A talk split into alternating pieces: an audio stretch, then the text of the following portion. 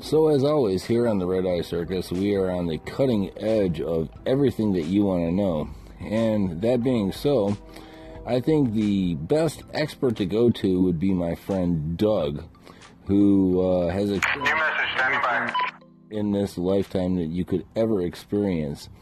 And um, I think his opinion values the most. Tonight's uh, topic of conversation is Tic Tac going into the gum industry. When you pick up a pack of Tic Tacs, you usually think, wow, that refreshing mint.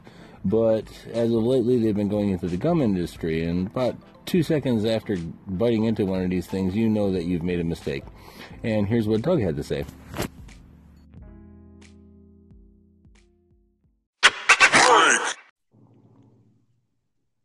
Doug. Hmm. Got a question for you. Have you seen the new Tic Tacs that are actually gum? Yes. Yeah, and okay, I picked up a pack of spearmint Tic Tacs the other day, and they said they were gum, but it reminded me after I chewed them for a while that after the candy coating shell was done, um, it was reminiscent of like those old baseball card gums.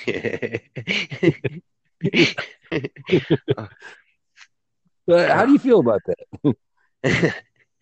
uh, I, I'll, I'll have to try one and, and, and let you know later. Have you, you um, haven't actually had one yet? I, I'm not looking forward to it now. No. Well, I'll tell you what, it would be more interesting if they put like a little surprise in there, like every time you opened up the Tic Tac pack, it just said, This is gonna suck. Little messages printed on them. Yeah, you know, on the side, like on cigarette packs, you know, this is gonna cause cancer and shit. Like this is gonna really taste like shit after ten minutes in your mouth, you know?